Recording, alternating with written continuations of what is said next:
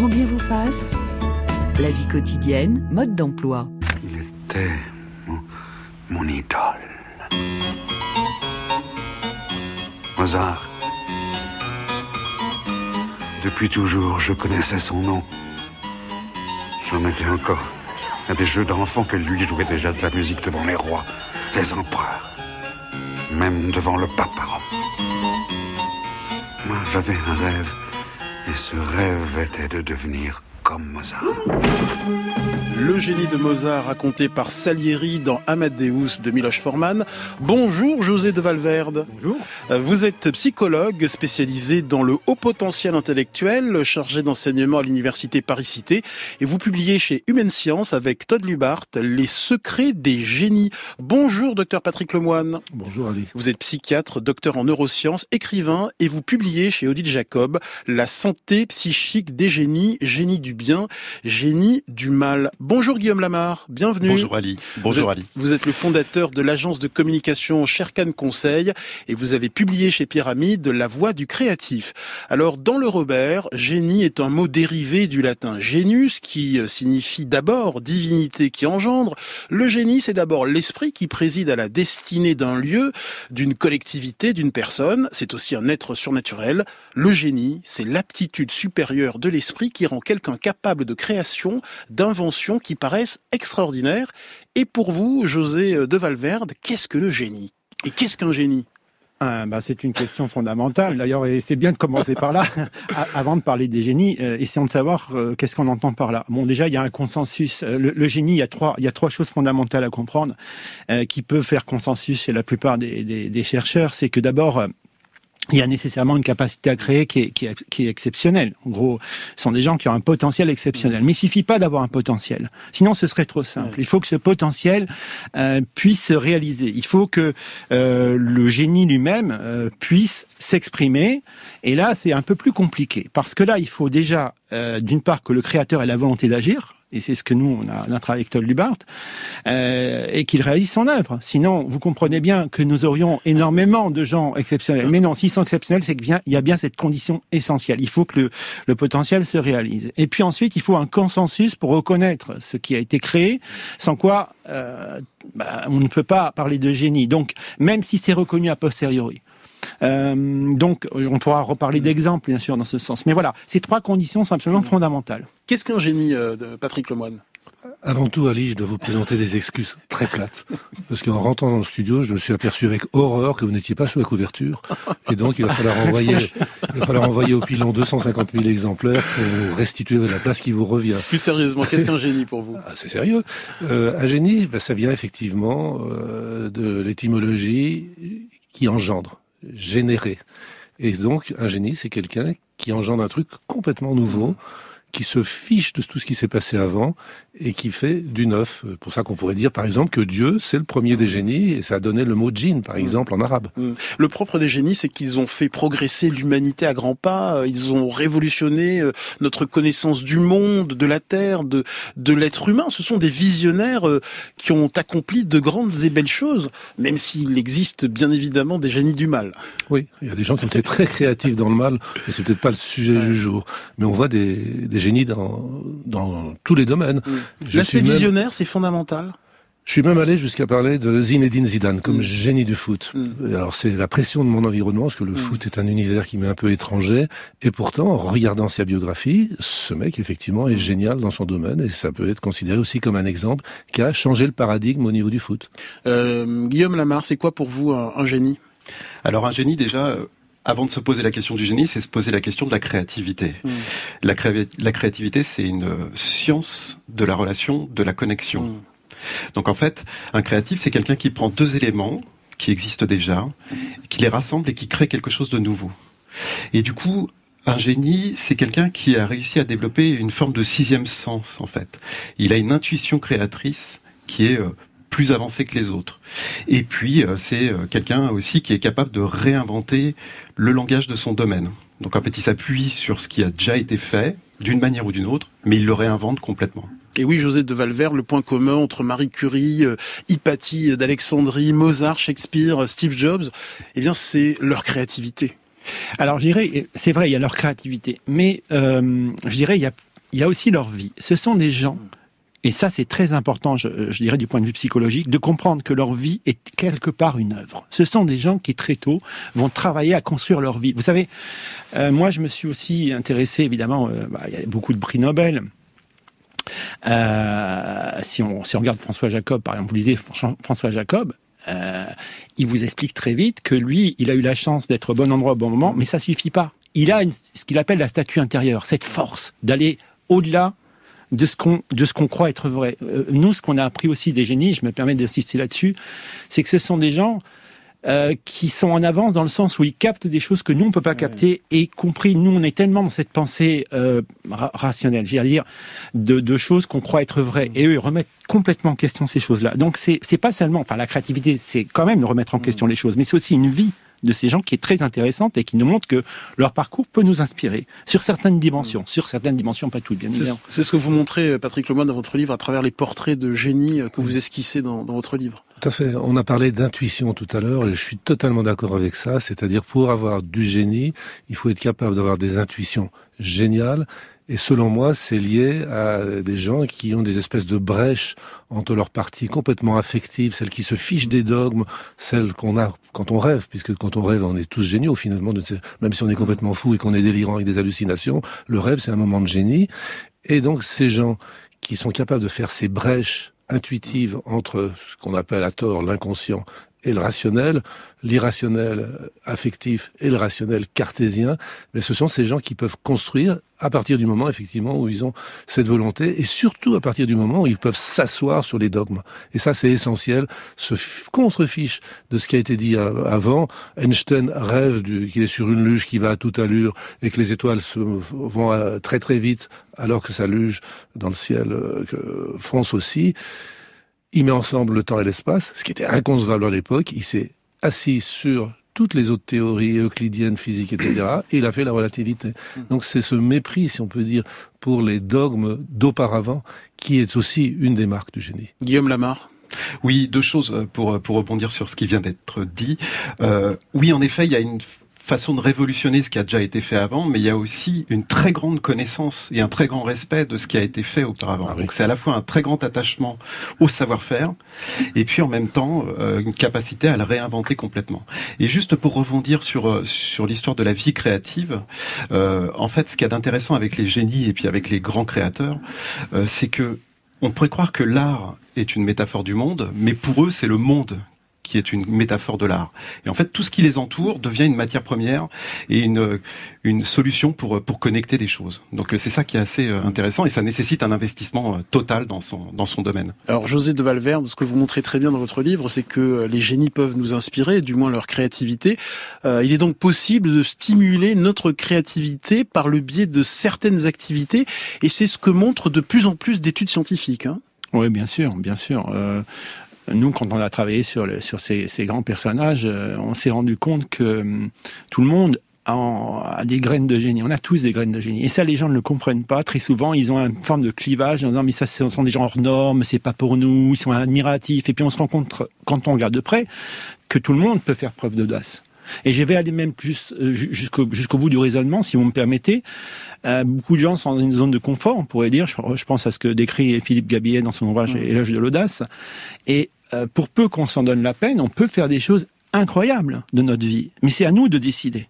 Et c'est à nous de sortir d'une forme de conformisme qui nous est quelque part, qu'on a d'une certaine façon choisi et d'autre part qu'on croit être finalement sécurisante. Et ça, alors là, c'est terrible. Parce que si je peux m'exprimer, surtout en cette période où alors là, euh, carrément, on a tellement d'injonctions euh, de tous les côtés pour euh, savoir comment on doit vivre, comment on doit penser, bientôt comment on doit dormir, des matelas connectés, il y a plein de choses maintenant. Donc du coup, il faut sortir de ça et s'autoriser à être impertinent, à retrouver cette liberté, à reprendre le contrôle de notre vie je dis bien le contrôle de notre vie, pour enfin accéder à des choses qui peuvent nous épanouir, alors, bien sûr, il y a des gens qui sont très heureux, je ne dis pas le contraire. Mais quand on parle de génie, nous, ce qui nous a intéressé, c'est de voir qu'ils allaient au-delà de cette espèce de facilité dans la façon de remettre en question les choses, y compris euh, quelquefois, euh, dans certains cas, au détriment de leur vie personnelle, mais ils y trouvaient une gratification. C'est ça qui est intéressant. Guillaume Lamar? Oui, au cœur de cette audace, en fait, il y a euh, la non-peur, ou en tous les cas, apprivoiser l'idée qu'on puisse se tromper en fait. Et, ce qui différencie aussi euh, un génie, et, et c'est pas pour rien que c'est souvent euh, les derniers de la classe ou ceux qui, euh, qui étaient des cancres, c'est que ils n'ont pas peur de se tromper. En fait, ils ont l'habitude de ce processus créatif dans lequel on est obligé de tenter des connexions qui vont pas marcher. Et ça, c'est une très grande force. Et c'est justement ce que nous empêche de faire nos sociétés actuellement. Docteur Lemoine. Alors c'est vrai qu'il faut avoir de l'audace, mais je pense que si on était tous audacieux, euh, le monde ce serait un chaos indescriptible. Je vais prendre un exemple très simple. Vous regardez les publications euh, mondiales au niveau de la science, INSERM, CNRS par exemple. Vous avez 999,99 sur 1000 publications qui ne font que confirmer de manière relativement, même totalement conformiste, ce que de temps en temps une pépite a trouvé de génial.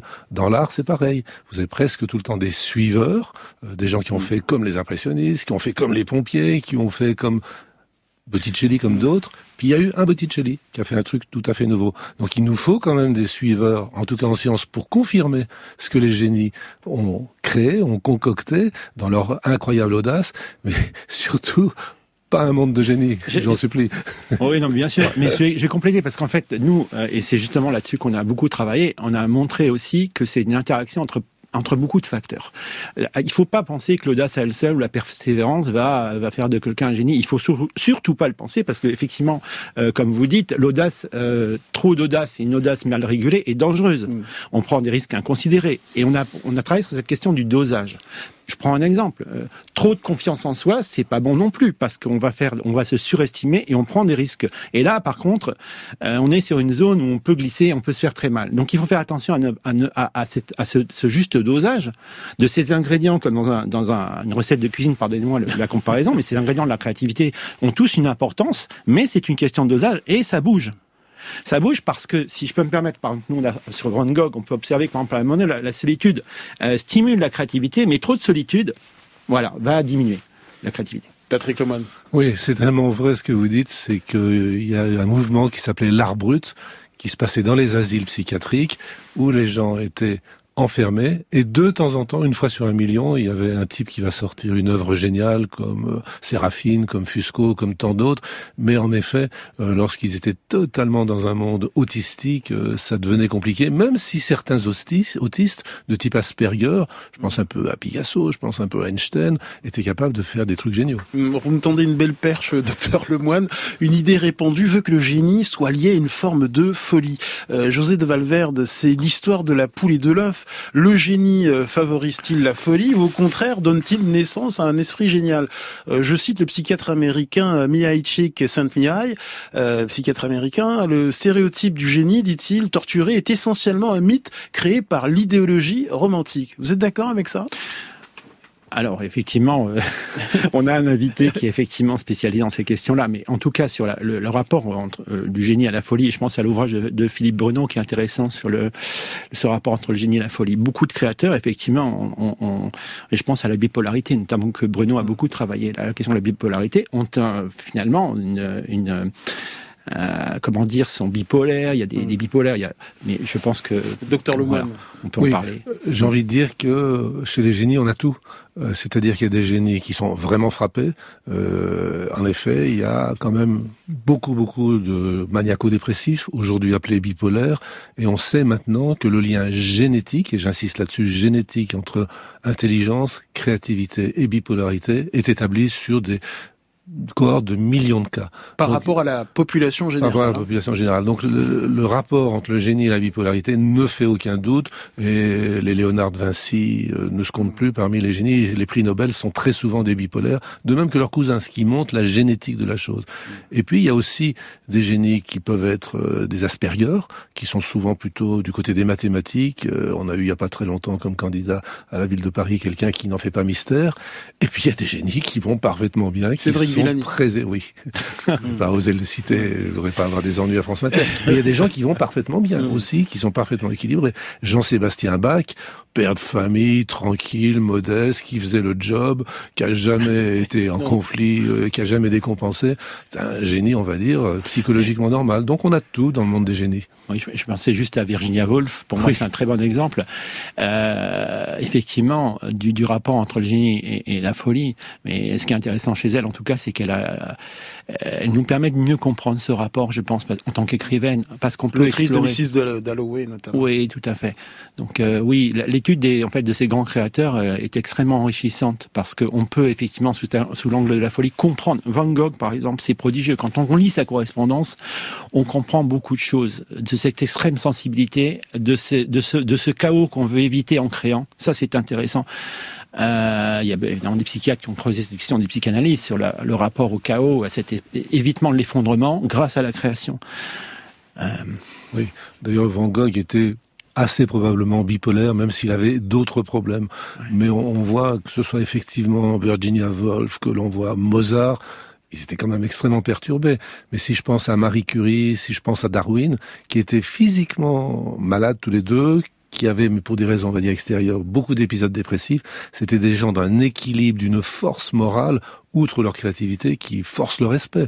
Marie Curie, qui était dans un monde franchouillard, xénophobe, machiste incroyable, elle a son deuxième prix Nobel, seule femme de l'histoire, deux prix Nobel. On lui, le ministre de l'époque lui interdit d'aller en Suède pour le chercher elle y va et la presse n'en fait pas mention. Et tout ça, ça l'a pas empêché de monter un commando d'infirmières pendant la guerre de 14-18 pour euh, sauver les poilus dans les tranchées. Donc il y a des gens très forts aussi. Euh, ouais, Patrick Lemoine, avant d'écouter le disque, dites-nous pourquoi au cours d'une journée, il peut nous arriver euh, de connaître des éclairs de génie. quand on fait la sieste, dans ouais. des états de conscience un peu modifiés, ou alors, ça. bon, à d'autres moments de la journée, le soir, sous l'emprise de certaines substances.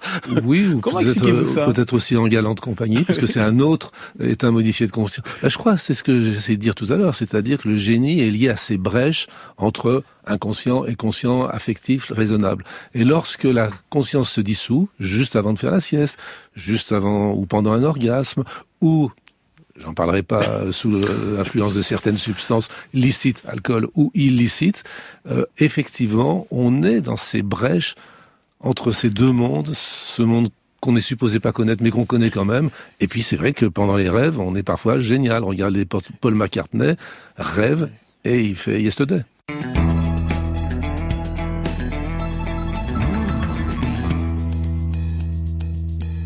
Comment devient-on un génie Comment s'en inspirer pour devenir plus créatif dans sa vie quotidienne?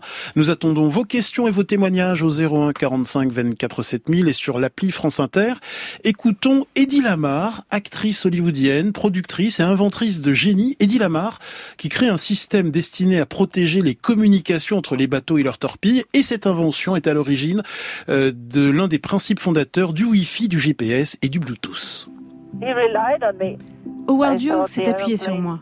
Je trouvais que les avions n'étaient pas assez rapides. Pour moi, quelque chose clochait, quelque chose n'allait pas. Les ailes, il ne fallait pas qu'elles soient carrées. Alors j'ai acheté un livre représentant des dessins de poissons et un autre représentant des oiseaux. Et j'ai pris le modèle des ailes du plus rapide des oiseaux avec celui du plus rapide des poissons. Je les ai dessinés ensemble et j'ai montré le dessin à Howard Hughes. Et il a dit, tu es un génie. Je ne travaille pas vraiment pour avoir ces idées. Elles viennent naturellement. Extrait du documentaire consacré à Eddie Lamar d'Alexandre Adine avec la voix de, de notre réalisatrice, c'est Claire Destacan.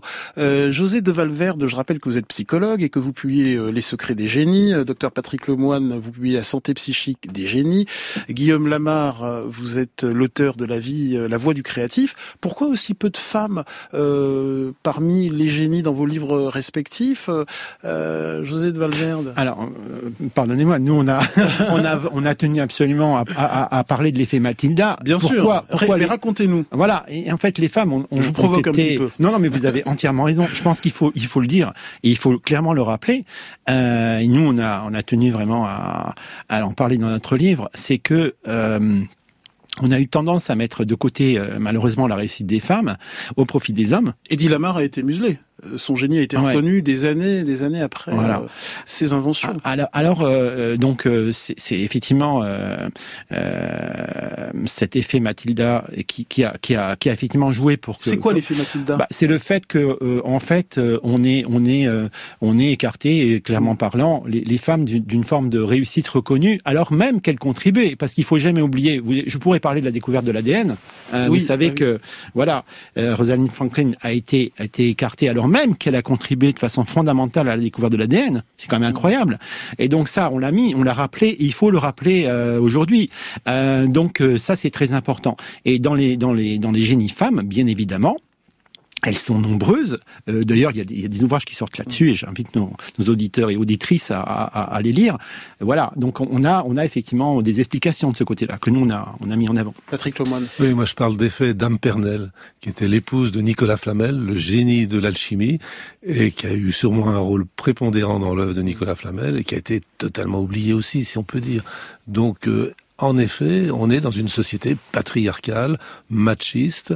Je suis profondément convaincu que les femmes ont autant de capacités de découverte et d'inventivité que les hommes, et que la plupart du temps, soit elles ont été muselées, mm. soit elles ont été interdites, soit elles ont été détournées, comme il dit Lamar, ou effectivement on leur a fauché leurs inventions.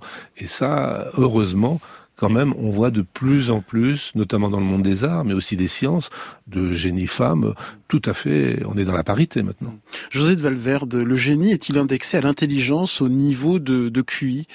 Et, et, question annexe, peut-on prévoir le futur génie d'un enfant euh, dit à haut potentiel? Alors d'abord, ah. est-ce que c'est indexé, l'intelligence et le génie? Alors, euh, déjà, euh, il faut rappeler qu'effectivement vous savez, euh, ça, ça, on va remonter, euh, j'ose pas, enfin parler de de, euh, de, de Gall et de toute cette toute cette idéologie qui avait autour de la forme du crâne pour déceler des capacités. Enfin, c'était terrible. Mais on a on a toujours cette espèce de fantasme de déceler quelque part ce qui nous permettra de prévoir le génie. Mais non, non, parce que c'était si simple. Eh bien, il y aurait déjà des des actions cotées en bourse pour détecter les génies. Non, il y a tout simplement un cocktail très complexe qui permet un jour d'avoir un génie. Et dans le, dans le cocktail, effectivement, il y a des aptitudes qui peuvent être évidemment, l'intelligence, ça touche à tout, l'intelligence.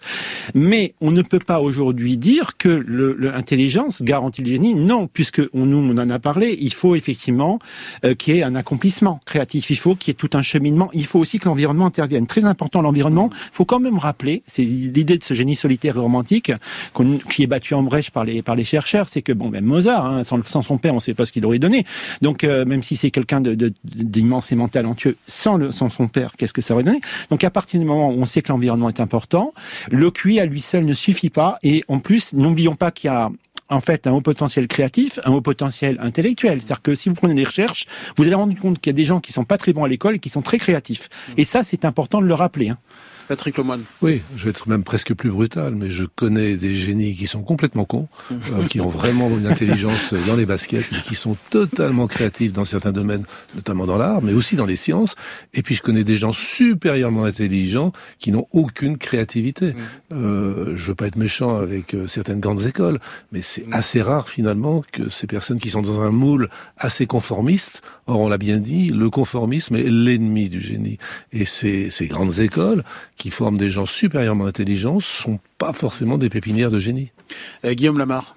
Oui, euh, je, je, vais juste rebondir sur. Euh, moi, ça me fait penser à, à Lennon et McCartney en mm. fait, et ce duo parce qu'on parle de McCartney comme un génie, mais Lennon était avec lui aussi. Et il y a ce côté pragmatique en fait qui, à un moment ou à un autre, doit nous faire revenir à l'instinct. Donc, je ne sais pas dans quelle mesure le cerveau rationnel, en tous les cas le, le cortex, intervient là-dedans mais il y a toujours des temps où en fait on est inspiré, où on a plein d'idées qui viennent, et il faut les trier ces idées. Et, être capable de les trier, on peut le faire tout seul ou on peut le faire en duo. Donc euh, l'importance de l'environnement, l'importance des équipes autour de nous euh, est fondamentale. Euh, Guillaume Lamar, pourquoi est-il important d'avoir des, des, génies comme, modèle Vous, je sais que c'est Paul McCartney, Bob Dylan, Zidane. Pourquoi avez-vous besoin de, de, ces, de ces modèles? En fait, il nous, enfin à mon sens, hein, moi qui, travaille dans le design et dans la communication, euh, il nous montre une direction parce que ces génies-là luttent avec les mêmes peurs que nous. Et du coup, ils ont mis en place euh, des éléments qui leur permettent de surmonter cette peur et de, créer justement. Donc ça va avec euh, l'attitude qu'ils ont vis-à-vis de leur activité et vis-à-vis du monde, les habitudes qu'ils ont mises en place euh, pour créer un dispositif de création, leur savoir-faire, donc comment ils ont travaillé leur technique, comment ils ont réussi à peaufiner leur art, et puis enfin euh, euh, la capacité à trouver des ressources et des sources d'inspiration justement. Et, et, le talent justement, c'est de savoir trouver des maîtres que personne n'a trouvé auparavant. Quoi. Donc ça, c'est aussi une forme de génie. Patrick euh, Lemoine, quels sont les génies qui vous ont inspiré, qui vous ont donné des ailes? Ah, moi j'ai deux génies qui sont pour moi hmm. mes idoles, c'est Marie Curie et Darwin. Pourquoi? Parce que ce sont des gens qui ont bah, révolutionné complètement euh, la science de leur époque. Il y a avant Marie Curie, après, avant Darwin, après Darwin qui ont été dans une adversité incroyable du fait de leur pathologie physique, euh, de leur dépression récurrente à tous les deux, peut-être liée d'ailleurs à des causes physiques, à tous les ennuis. Darwin a perdu beaucoup de ses enfants, etc. Et ces gens-là ont gardé le cap. Par exemple, Darwin avait un abominable cousin qui s'appelait Galton, qui s'est servi de la sélection naturelle pour en faire une doctrine eugéniste, voire nazie. Et Darwin s'est totalement opposé d'un bout à l'autre à ce détournement de son idéologie. Il était anti-nazi forcené. Et donc ce type qui était capable de totalement changer la vision qu'on a actuellement, plus personne ou presque, quelques États créationnistes américains mm. ne contestaient euh, l'évolution eh bien, était en plus un grand monsieur d'un point de vue humaniste. Et j'en ai autant euh, pour Marie Curie, qui était une, immense humaniste. Et vous, José euh, de Valverde Écoutez, je partage avec de moi Marie Curie incontestablement, puisque et je, je, je pense que c'est ce qu'il faut aussi euh, retenir de tous ces génies, c'est que en fait Aujourd'hui, nous leur devons quand même euh, d'énormes progrès sur le plan médical, sur le plan euh, scientifique. Et Marie Curie, on le sait, euh, a été, euh, c'est un apport considérable en matière de radiologie, en matière de aussi de euh, de progrès dans beaucoup de domaines. Donc euh, Marie Curie, par son audace, par sa motivation pour cette femme exceptionnelle, oui, j'ai énormément d'admiration.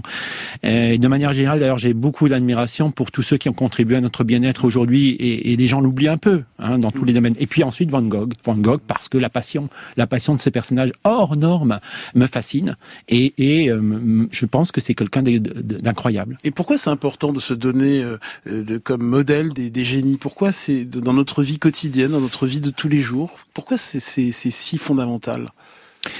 C'est fondamental pour, nous, pour, pour qu'on se comprenne mieux nous-mêmes, parce qu'en fait, ces personnages hors normes nous amènent à mieux nous comprendre. Pourquoi?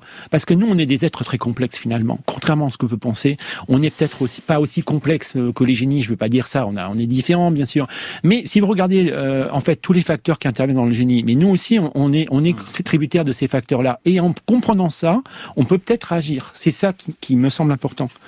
Alors on l'a dit tout à l'heure, la créativité euh, est l'une des bases du génie. Quels sont les, ingrédients euh, essentiels de, cette créativité, euh, José de, Valverde?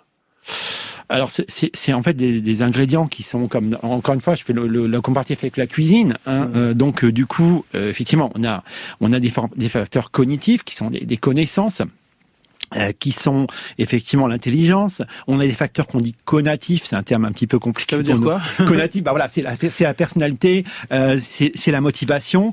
On a des facteurs émotionnels, d'accord, et on a des facteurs environnementaux. Et donc chacun a un profil particulier sur cet, cet ensemble de facteurs. Voilà. Donc une fois qu'on a compris que c'est des ingrédients, après il y a des plats différents. Mais en gros, tout le monde a ses ingrédients. Et donc, après, chez les génies, il y a un mélange exceptionnel. C'est vrai. Et deux grandes qualités reviennent quand on étudie euh, euh, la trajectoire des génies. C'est la pensée divergente et la flexibilité mentale. Expliquez-nous un petit peu ces deux qualités indispensables. Pensée divergente, flexibilité mentale. La pensée divergente, c'est la capacité à générer un certain nombre d'idées à partir d'un point de départ. D'accord? On vous donne... Euh, par exemple, je sais pas, un thème. Imaginez euh, comment on peut comment on peut utiliser euh, une pince à linge et on va vous donner différentes utilisations de la pince à linge, voilà, ou autre chose. Bon, euh, la flexibilité, c'est la capacité à s'ouvrir, à passer d'un thème à un autre et à ne pas L'inverse serait l'agilité, si vous voulez, mentale. Voilà, je, je pense mm. que ce sont deux qualités absolument essentielles pour la, pour la créativité. Et pour vous, il faut euh, faire taire euh, la petite voix qui peut nous susurrer, tiens, ça c'est une idée absurde. Euh, il faut plutôt répondre, pourquoi pas? Et si c'était possible? Ça, c'est très important. Oui, tout à fait. Alors la petite voix intérieure, euh, malheureusement, elle agit trop souvent et elle limite les gens. J'appelle ça les pensées limitantes. Et ça, c'est terrible parce que ces pensées limitantes, euh, si on les laisse faire, eh bien, on devient quelqu'un de totalement sage et, euh, et qui ne fait pas grand-chose au niveau créatif. Alors, on est quelqu'un de parfaitement inséré, c'est sûr, mais le problème, c'est qu'on n'a pas forcément l'audace et en tout cas la, flexibilité. Donc oui. vous recommandez dans votre livre une gym des, des idées parce que comme les muscles, la créativité créativité, ça se travaille. Euh, vous recommandez de faire de la recherche d'idées un jeu, euh, en faire une distraction, faire feu de tout bois. Oui, tout à fait. Bah, tout à fait. Écoutez, ça va depuis euh, inventer finalement une petite nouvelle, nouvelle recette de cuisine, s'habiller différemment. Tous les jours, on peut faire preuve de créativité. Les gens s'en rendent pas compte, mais on a mille occasions d'être créatif, y compris prenez une feuille de papier, euh, commencez une histoire et puis vous continuez après. Vous allez voir, faites ça tous les jours, ça va vraiment vous faire du bien. Moi, j'adore, par exemple, imaginer des vies secrètes euh, aux inconnus que je croise. hier, sur le parvis du Louvre, j'ai vu un touriste d'une cinquantaine d'années qui faisait vraiment touriste avec son short et son gros appareil photo. Et ben, j'ai imaginé que c'était un agent britannique du MI5 en mission à Paris. Est-ce que c'est une bonne idée, ça, Guillaume Lamar, de, ah bah, de faire fonctionner son imagination comme ça, de faire feu de tout bois? C'est une excellente idée. Euh, il y, a, y, a, deux, il y a deux petites euh, choses qui nous permettent de commencer euh, ce genre de réflexion. La première d'entre elles, c'est poser le et si, mhm. Et si ce touriste était un agent secret. Donc ça, c'est un moyen de commencer à, à, faire des connexions. Et puis, euh, j'en ai déjà parlé euh, chez vous, euh, Ali, il y a le fameux oui et, mhm. et le oui et du théâtre d'improvisation. Racontez-nous ce que c'est. Bah, si je monte sur scène avec vous et que je dis je suis un médecin urgentiste sur la planète Mars, et que vous me dites bah non, c'est impossible, mhm. la pièce est terminée. En revanche, si vous me dites ah oui, mais ça c'est marrant, mais du coup, vous soignez les, les extraterrestres ou les astronautes? Et là, on commence à créer quelque chose. Et ce que ça veut dire, ça, tout simplement, c'est qu'il n'y a pas de créativité sans contrainte. Mm. Et, la contrainte, la règle du jeu, euh, est une des clés pour pour être créatif, et, il faut s'appuyer dessus. Vous avez un autre exercice pour euh, euh, booster notre créativité, Guillaume Lamar? Bah, J'en ai j'en ai plusieurs. il se trouve que justement, j'ai écrit un bouquin là-dessus qui va sortir qui va sortir à la rentrée. le premier et que je trouve assez puissant, c'est de commencer par lever les yeux et de regarder quel est le premier objet que vous voyez. Et du coup, de démarrer votre projet euh, en partant d'une de ses caractéristiques, soit sa couleur, soit sa forme, soit sa texture, ou l'une de ses fonctionnalités. Donc ça, c'est un point de départ qui est très très fort. Et vous allez voir qu'on peut démarrer avec euh, n'importe quoi, avec un mug, avec un livre, avec même un téléphone portable évidemment. Et puis, j'ai un deuxième exercice si vous voulez. ce que j'aime bien aussi, c'est vous savez, on trouve toujours des listes de courses égarées dans les rayons des supermarchés. Et moi, ce que je vous propose, c'est d'en ramasser une et de suivre une recette en fonction des ingrédients qui sont, euh, qui sont inscrits dessus. Ah, c'est très drôle. Euh, José de Valverde, comment les génies abordent-ils l'échec, euh, les revers? C'est une ah, bah, caractéristique des génies, ça. Oui, c'est fondamental. Euh, je rappelle que l'échec euh, notre vision de l'échec, euh, malheureusement, je dirais, est souvent euh, contre-productive. C'est-à-dire qu'on a souvent l'idée que l'échec, euh, ben, c'est ça marque un point d'arrêt à ce qu'on a pu faire, alors que c'est un point de départ et c'est quelque chose d'absolument essentiel. Donc, du coup, beaucoup de génies ont connu l'échec, hein, que ce soit Darwin ou d'autres, hein, mais ils ont rebondi, ils ont avancé parce que c'était une étape dans leur parcours. Ça, c'est fondamental. Au lieu de baisser les bras, les génies mettent tout en œuvre pour tirer profit de cet échec, transformer ces échecs en, en, en tremplin. Euh, les génies ont ce talent d'identifier leurs forces et leurs faiblesses. Absolument. Et ça, on ne le voit pas souvent. C'est pour ça, enfin, que j'ai insisté là-dessus. Oui, et, ils ont conscience que la réussite n'arrive jamais du premier coup. Ah oui. Donc, il y a deux autres qualités, l'opiniâtreté et la discipline, qui sont indispensables. Ça peut prendre toute une vie, oui. Patrick Lemoine. Moi, je pense qu'une des choses qui stérilise le plus euh, la créativité et le génie, c'est l'excès d'humilité.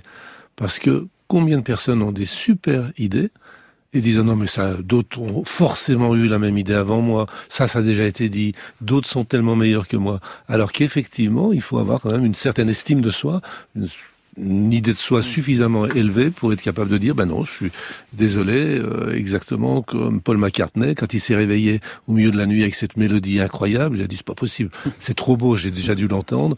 Et puis au réveil le matin, il a dit ben non, j'ai eu cette idée, et puis c'est très bon, et puis je vais en faire un, un best-seller mondial. Et souvent cette culture qu'on a d'être très humble, très modeste, qui est une grande vertu, paraît-il, peut arriver à totalement annihiler des personnes qui, au contraire, ont un potentiel incroyable. Guillaume Lamar, avant d'entendre notre génie de la parentalité, Gonel Boulet Oui, très rapidement. Euh, j'ai écrit un livre sur les chefs cuisiniers et comment leur façon de faire pouvait tous nous intéresser. Et j'ai rencontré un très grand chef qui s'appelle Michel Guérard. Et, mm. et ça illustre tout ce que vous venez de dire. C'est-à-dire que c'est, il a survécu plusieurs fois, euh, notamment pendant la guerre. Et c'est un type qui a une capacité de résilience qui est assez incroyable. Et euh, il est capable, par exemple, d'associer des huîtres avec du café et de créer des plats qui n'ont jamais existé auparavant. Comment devient-on un génie? Comment est-il possible de s'inspirer euh, des génies pour devenir plus créatif dans sa vie quotidienne? C'est notre thème ce matin. Dans la lignée de votre chronique, Gonel Boulet, Daniel euh, de Nice nous écrit On avait demandé à Arthur Rubinstein s'il avait rencontré beaucoup de génies dans sa vie et il a répondu non, mais beaucoup de parents de génies.